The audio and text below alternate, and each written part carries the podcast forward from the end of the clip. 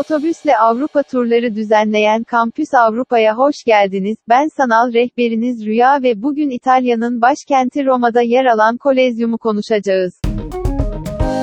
Roma denilince akla şüphesiz Kolezyum gelir, sizi yaklaşık 2000 yıl geriye götürerek zamanda yolculuk yapmanızı sağlayan bu görkemli yapının inşası 72 yılında Vespasyan İmparatorluğu altında başlamış.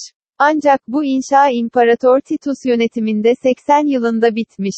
Tamamlandıktan sonra Kolezyum, 188 metre uzunluğunda, 156 metre genişliğinde ve 57 metre yüksekliğinde, Roma'nın en büyük amfitiyatrosu olmuş. Roma İmparatorluğu döneminde, ekmek ve sirkler, sloganı altında Kolezyum, 50 binden fazla insanın birbirinden ilginç gösterilerinin tabiri caizse tadını çıkardığı bir eğlence mekanı olmuş. Egzotik hayvan sergileri, mahkumların idamları, savaşların tiyatral olarak yeniden yaşanması ve gladyatör dövüşleri, Roma halkını yıllarca eğlendirmiş ve meşgul tutmuş.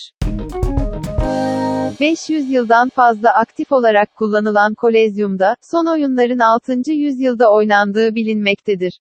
6. yüzyıldan bu yana Kolezyum, 2. Dünya Savaşı sırasında yağma, deprem ve hatta bombalamalara maruz kalmış. Şu anda Kolezyum, Vatikan ile birlikte Roma'nın en büyük turistik cazibe merkezlerinden biridir.